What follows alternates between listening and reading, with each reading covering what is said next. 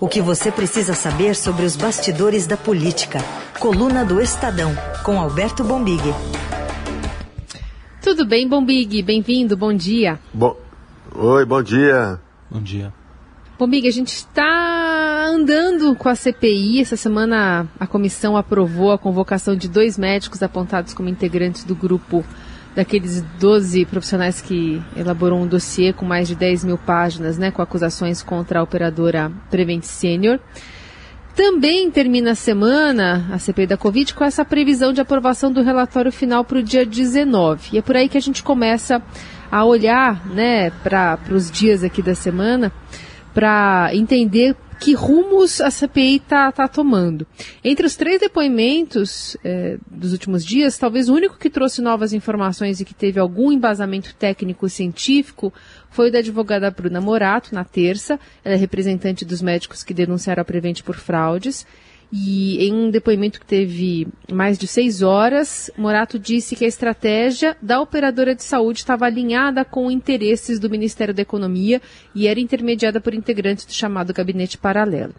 Esse paciente, segundo informações dos médicos, eles evoluíam para óbito na própria UTI. Então você tinha uma liberação de leitos. A expressão que eu vi ser muitas vezes utilizada é óbito também é alta né, levando em conta especialmente o uso do tratamento precoce, hidroxicloroquina para tratar pacientes, muitas vezes liberando esses leitos é, que economicamente eram é, melhores né, nas contas da, da Prevent. Mas a comissão também deu palco para negacionistas, né, como os empresários Luciano Hang e Otávio é, Facuri, que reiteraram a propagação de fake news e falaram aos apoiadores do presidente da República ali na, na comissão mas também foram confrontados pelos senadores e a gente separou alguns dos trechos. Não conheço, não faço e nunca fiz parte de nenhum gabinete paralelo. E não sou negacionista. O senhor está aqui admitindo que patrocinou uma campanha negacionista. Não, não é patrocinei. Eu forneci um vídeo meu. Perfeito. Mas o senhor está admitindo aqui que disseminou. Participou, participou. Que participou e disseminou, é isso? Não. Participei onde eu dei a minha opinião.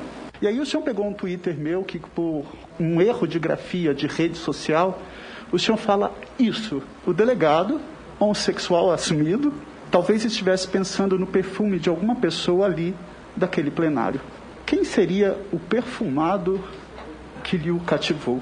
Isso é obedecer o princípio da legalidade? Porque o Supremo Tribunal Federal, tardiamente, o mesmo Supremo que o senhor defende para extinguir, criminalizou a homofobia equiparando ao crime de racismo. Eu respeito a sua família como eu respeito a mim. Tenho amigos de todos os lados, né, de preferências e orientações. Portanto, eu declaro que meu comentário não teve a intenção de lhe ofender e eu sei que se lhe ofendi, e lhe ofendi profundamente, lhe peço desculpas. Bom, Mig, até de olho nesse retrospecto que a gente apresentou aqui, é, quais foram os erros dessa semana e o que, que deve fazer os senadores para acertar nas próximas? Olha, o, começo falando do grande acerto, né? Acho que o grande acerto foi esse, essa fala do, do senador Contarato. É, numa sessão que eu acho que não, não devia nem ter existido, essa de ontem, o senador Contarato conseguiu, pelo menos, usar esse, esse holofote, né, esse palanque tão importante da CPI, para dar um recado, é, acho que é mais até do que um recado, né, para para desabafar e, e, desabafou em nome de muita gente no Brasil, né, que vem sofrendo no, reiteradamente com, com, preconceitos, com piadas de mau gosto, é, com imposição de um modelo, né? Então ontem eu acho que esse foi um grande acerto da CPI. Senador Contarato, aliás, de altíssima repercussão, a fala dele respondendo ao, ao Otávio Facuri é, que, que fez ali um comentário, havia feito, na verdade, em rede social, um comentário debochado, preconceituoso, é, sobre a orientação sexual dele, sobre o estilo de, não o estilo de vida, né, sobre a forma como ele leva a vida dele, e o desabafo do senador Contarato foi muito, muito contundente, né, acho que muita gente se viu representada ali, é, independentemente da orientação sexual de cada um, muita gente se viu representada, e eu acho que esse foi um, um, ponto que acabou salvando o depoimento de ontem, que não, não, não entendia, é difícil entender até agora o que a CPI pretendia com esse depoimento do Facu e também com o depoimento do Luciano Hang, né? É, do Luciano Hang foi um, uma imposição quase é, de uma ala da CPI que achou que de alguma maneira poderia é, desmoralizar o, o, empresário que é muito próximo do Jair Bolsonaro, ou poderia de alguma forma tentar, tentar dar um recado ao Planalto, ou então apenas buscar, buscar mais exposição, mais holofotes. Acabou não dando certo. É, o Luciano Hang usou a CPI, eu acho que o Facuri também de alguma forma ontem, né?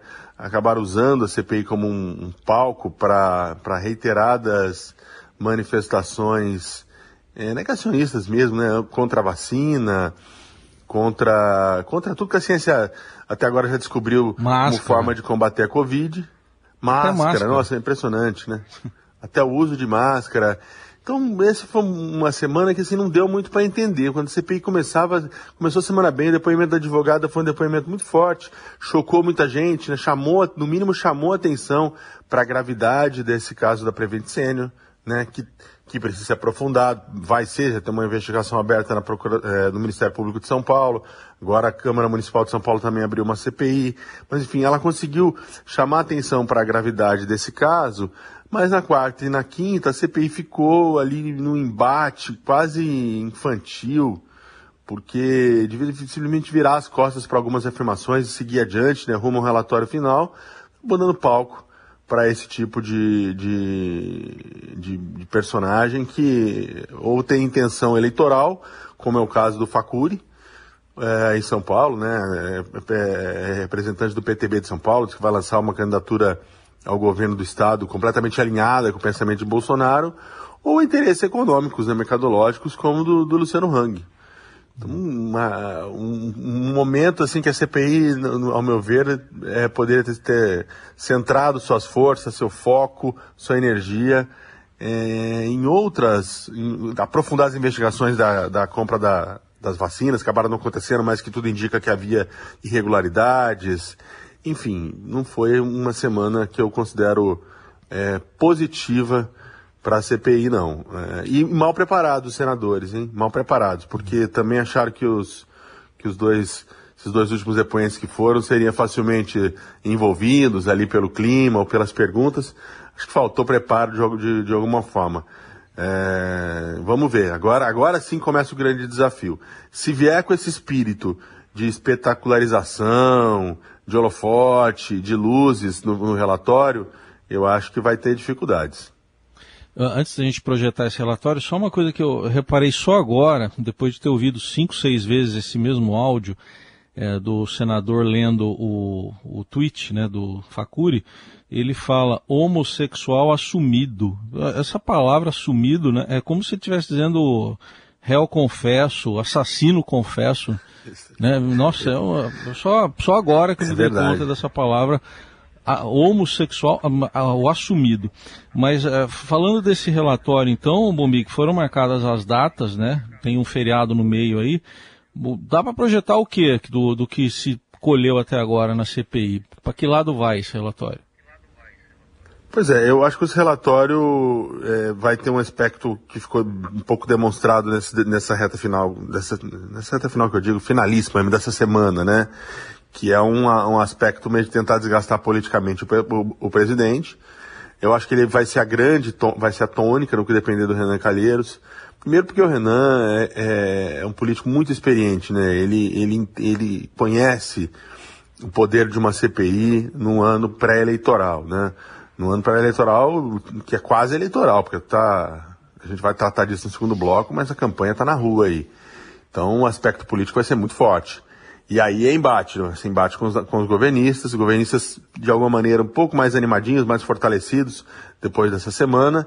E o aspecto técnico, que esse que é a grande... Conversei essa semana com advogados, com pessoal mais do meio jurídico, né? Tentar ver o que eles esperavam desse, esperam desse relatório. Essa questão técnica é onde reside muitas dúvidas, né? Até onde a CPI conseguirá avançar nas eh, irregularidades da compra da, da, vacina indiana, que acabou não ocorrendo. É, esse é o grande, a grande incógnita, diria assim, dessa reta final do relatório, né? Se, ele, se ela terá ali uma, um relatório consistente, porque a gente já sabe que o Ministério Público na gestão do Augusto Ara tenham sido um pouco refratário a investigar o governo, né? Porque esse relatório irá, será encaminhado para o PGR, né? Então, esse é um ponto, né? Se, se eles vão ter, ter material e disposição para produzir alguma coisa tecnicamente consistente, ou se vai ficar mais nessa coisa, nesse embate político aí, né? É, chamando Bolsonaro disso, daquilo outro, é, e os apoiadores dele, que faz muito barulho, mas que a hora que chega lá no Ministério Público, o procurador pega, dá uma lida e põe de lado, né? E tem essa questão também do relatório paralelo, né? Que essa semana a gente conversou com o senador Alessandro Contarato, o Alessandro Vieira. Vieira. Vieira. E ele, e ele falou que deve apresentar um complemento, né? Então, eh, tem a questão do, da oposição, que também deve apresentar um outro relatório. É, com, conforme o tempo vai passando, a gente vai ver se como vai se engendrar mesmo, né? Esse resultado. É a partir das mãos do Renan. Um, um, relatório precisa ser votado e aprovado, né? Por mais que todo mundo apresente, até onde entendo e, onde funcionaram as CPIs até hoje, você precisa é, é, ter um relatório final, ele precisa ser levado ao plenário da comissão, votado e aprovado, e ele fica lá como um documento histórico, né? É, pode, inclusive, né, se o governo de repente virar uma maioria na CPI, aprovar um relatório dizendo que tudo no Brasil foi maravilhoso, que o, o combate à, à pandemia é perfeito e beleza pouco provável. Acho que o governo não tem maioria para isso, né? É o que está aparecendo é que vai ser uma grande coxa de retalhos ali, né? Cada um e o Renan vai ter que ceder de alguma forma para poder, pra poder aprovar, né? Uhum. É, é, então, então, tem, as, tem o, o, as contribuições da Alessandro Vieira, vão ter da oposição, como você citou, deve ter um, um relatório governista, quase todas as CPIs na reta final os governistas apresentam um relatório, nem que seja uhum. para fazer, fazer ali, a luta política, é, e, e, caminha para ser uma grande coxa de retalho, né? É, com abuso, sem abuso. O que o Alessandro Vieira tem dito é que ele que, gostaria de apresentar um relatório mais técnico, que a contribuição dele seria nesse sentido. É, o Renan dá sinais contraditórios, né? Tem vezes que ele dá umas, umas declarações de, na linha de que será de fato um relatório mais sóbrio, mais buscando o aprofundamento das investigações, né? Seria uma segunda fase, né? Fora do Congresso, mas ali nas mãos do Ministério Público. Mas em outros momentos já deu entrevistas é, é, indicando um relatório extremamente político, né? É, para desgastar o presidente, desgastar os apoiadores do presidente. O Renan vai ter muito trabalho, né? Hora das sinais para um lado, hora das sinais para outro, né? De um relatório técnico ou mais político. É, vai ter um, é, é, é, a grande contribuição da CPI. Estava dizendo que no futuro, quando os historiadores forem ter que olhar como o Congresso se portou na pandemia, vão ter que se debruçar nesse relatório. Então não é pouco não, que os senadores já tenham aprendido a lição dessa semana e olhem esse documento com a, a, o, o, devido tamanho que ele tem, né? E com a responsabilidade que ele merece. Muito bem. Bom, outro assunto para a gente tratar, as movimentações ah, aí para as eleições de 2022. Por exemplo, está de volta ao Brasil o ex-ministro da Justiça Sérgio Moro, e que até já começou uma rodada de conversas para avaliar a possibilidade de concorrer ao Planalto em 2022. Um dos fatores que podem dificultar a presença dele na corrida eleitoral é a fragmentação das pré-candidaturas na chamada terceira via. Tem também o governador do Rio Grande do Sul, Eduardo Leite, que disse que está se sentindo respaldado pelo ex-presidente Fernando Henrique nas prévias tucanas para a presidência. E o Eduardo Leite, o senador Tasso Gereissati, que desistiu da, da disputa para apoiá-lo, estiveram reunidos ah, nessa semana na, lá na casa do ex-presidente FHC em São Paulo, mas não revelaram se conseguiram apoio dele né, nas prévias, nas prévias de novembro. E o ex-presidente já declarou apoio ao governador João Dória, né, que é adversário do, do Leite. Então tem muita gente se movimentando nessa tal da terceira via, né, Bombig? Pois é, as prévias do PSDB pegaram, ganhar tração, né? Estavam é, ali meio até a semana passada um pouco escondidas. É, e aí, esse, da, da semana passada para cá, ela ganhou tração nos bastidores, tem bastante movimentação. O Eduardo Leite resolveu, resolveu fazer campanha, né? Ele começou muito, muito devagar, né? É, esse processo das prévias. O João Dória já estava ali né, na, na, no, modo, no modo Dória de ser, né? Viajando o Brasil e, e, e buscando os votos e tal, mas o Leite ainda estava muito é, muito observando o cenário. Ele entrou, começou, teve em São Paulo no final de semana passado, no Vale do Paraíba, É, e essa semana, uma, com essa visita importante do Fernando Henrique, como se observou, já havia declarado voto no, no João Dória, mas o Tasso Gereissati, que é muito amigo do Fernando Henrique, né, um histórico também, saiu lá da casa do Fernando Henrique sugerindo que o ex-presidente teria mudado de opinião. É, as prévias do PSDB até agora têm se mostrado um exercício muito saudável para a democracia, né? o Brasil não tem muita tradição nessas primárias, é bastante interessante. Agora, não pode desandar para baixaria, para ataques pesados, para suspeitas de, de, irregularidades, né, compra de apoio e tudo mais, que aí desgasta. Aí, em vez de ser uma coisa positiva, vai desgastar a terceira via. Por hora, tem sido, tem sido interessante. Quem sair dessa, dessa terceira via vai sair com grandes chances de aglutinar. Eu entendo assim, pelo menos, o apoio do centro, né?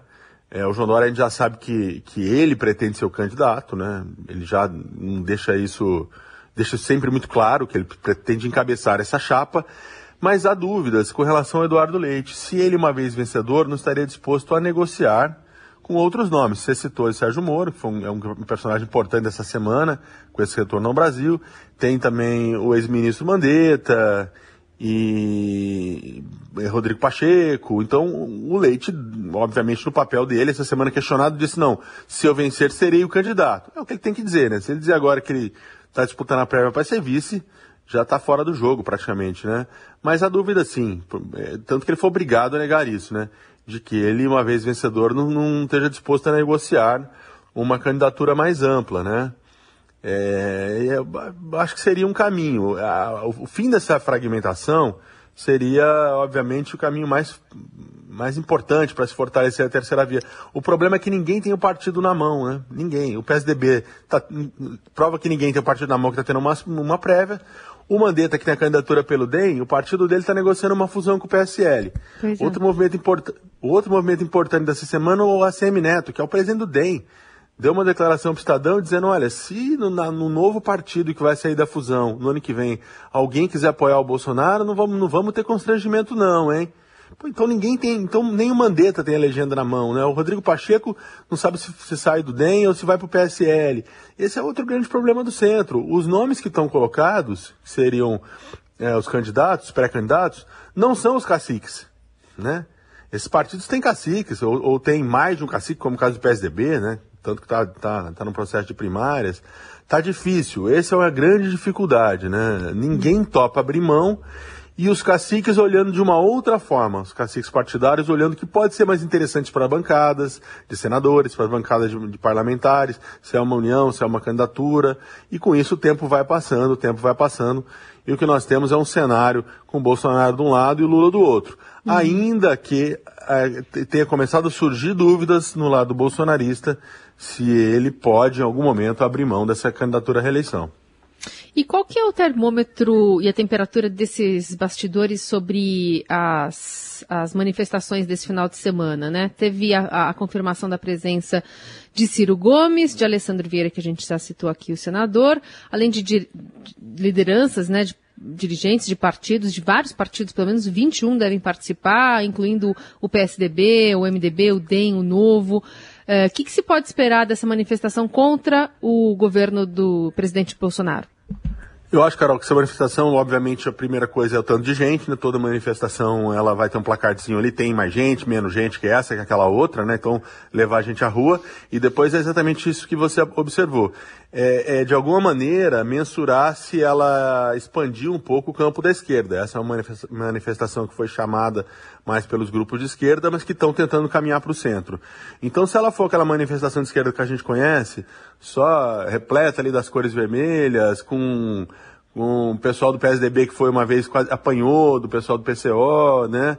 Se ficar é, restrita a esse, a esse campo, acho que ela não vai trazer grandes novidades, né? Aí vamos olhar assim se teve muita gente, se teve pouca gente. Agora, se ela conseguir de alguma maneira ser uma manifestação mais colorida, vamos dizer assim, né? Com mais cores de outros partidos, da bandeira do Brasil, que eles estão tentando é, também tirar esse predomínio dos bolsonaristas, aí eu acho que ela vai ter criado um fato político. E se esses, esses presidenciáveis que não são. O Lula já disse que não vai, né? Mas o Ciro deve participar e tal. É, é um, vai, vai ser um, uma resposta da esquerda aos atos do 7 de setembro. Né? Então, acho que só nesse, nesse sentido ela tem importância, mas se ela conseguir mostrar uma amplitude maior de partidos, aí sim eu acho que ela ganhou, ganhará mais relevância. Bom, e agora a gente vai destacar uma informação trazida hoje na, no jornal pela coluna do Estadão, mas vamos colocar música para eletrificar a conversa. Festa no gueto, pode pode chegar, misturando o mundo inteiro, vamos ver no que é que dá. Como é que é essa história, Bombig, do, do trio elétrico que foi da Ivete Sangalo no protesto de amanhã? Pois é, a prefeitura proibiu, né, o palco fixo, né, os organizadores queriam colocar o, um palco fixo na Paulista, a prefeitura proibiu, e a solução foi, foi alugar trio elétrico, mas dessa vez resolveram esbanjar, viu, alugaram um trio elétrico é, cujo nome é de, de, Demolidor. Que é um, o nome é muito bom, não é? Muito bom, né? Extremamente luxuoso, tem camarim, isso aqui já serviu a grandes estrelas, inclusive da Ivete Sangalo. E a versão anterior do Demolidor, essa é uma versão 2.0, vamos dizer assim, mais moderna, foi a que carregou os, os, jogadores da seleção quando foram, quando foram a Brasília, é, quando uhum. voltaram do Penta, no Japão, uhum. né? E essa, essa, essa música que a gente colocou é o hino do Penta.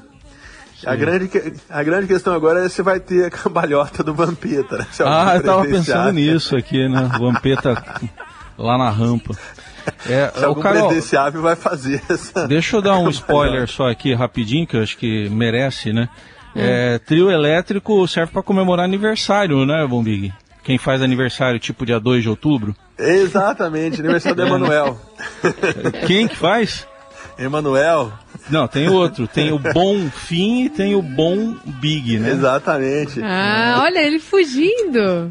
Tem um tal de Sting também que faz aniversário, Isso, mas é. esse, esse, pouca gente conhece. Esse pouca gente conhece. o, é, é o, o, os bons são o Bom Fim e o Bom Big, né? Exatamente, é aniversário. Parabéns, e hoje é parabéns, então. Mãe, e hoje é aniversário da minha mãe também, olha. Então, parabéns é, também. Muito, muito, Senhora muito, muito importante o mês de outubro na família. Muito bom. Se você fosse participar dessa, dessa manifestação ali, tivesse que cobrir ali os bastidores desse trio elétrico, você podia até reivindicar uma, uma sessão VIP ali de cromoterapia, não é isso? Tem cromoterapia Tem coisas... lá, exatamente. É. Vai ser uma coisa a esquerda festiva, né? Como diziam antigamente, né, Heisen? Lá atrás é. tinha, tinha isso. a esquerda voltou com tudo a esquerda festiva, né? Muitas cores. Muito bem, esse é Alberto Bombig, que vai sextar e sabadar nessa é, semana, né? Aqui em casa não vai rolar a festa ainda, porque a gente ainda entende que estamos no momento de pandemia. Mas, mas é, espero que todo mundo que, que vá para a festa aí do, do, da Paulista, como nós estamos brincando, continue se lembrando, né, da máscara, que não entre na conversa dos, do, dos, dos depoimentos dessa semana da CPI, né? Tome, tome cuidado. É Exerça a festa da democracia, mas com a responsabilidade da pandemia. Beijo, Big. Obrigada. Bom fim, Bom de, semana. de semana. Até sexta. Valeu.